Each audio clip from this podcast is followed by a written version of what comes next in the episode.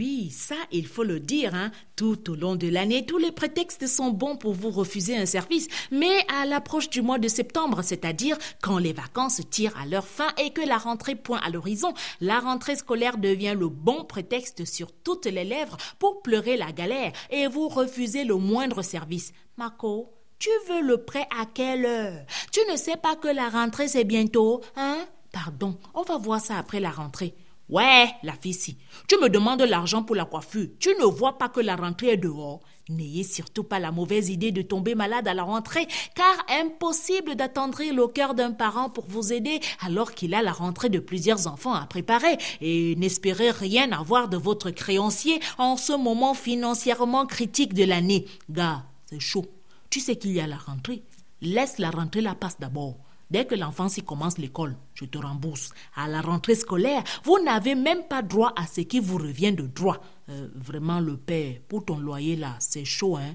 Euh, la rentrée me fait ça dur. Je vais seulement te payer les arriérés là le mois prochain.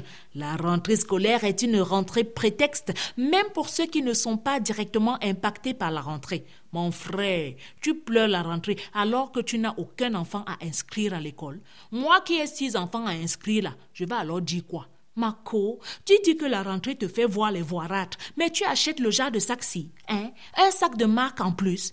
Hum, Marco, laisse seulement. Tu sais qu'à la rentrée, ce sont les sacs d'écoliers qui sont chers, non? J'en profite donc pour acheter le sac à main que je voulais depuis là.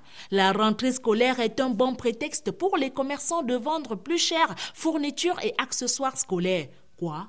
Un cartable à 20 000?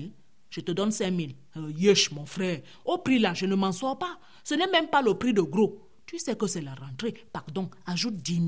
Sous le prétexte de la rentrée scolaire, la mère de son enfant en français facile, l'ex de ton gars avec qui il a fait un enfant, a un bon prétexte pour l'appeler à tort et à travers, chose qu'elle ne peut se permettre durant toute l'année. Et tu tolères ça parce que c'est la rentrée. Allô?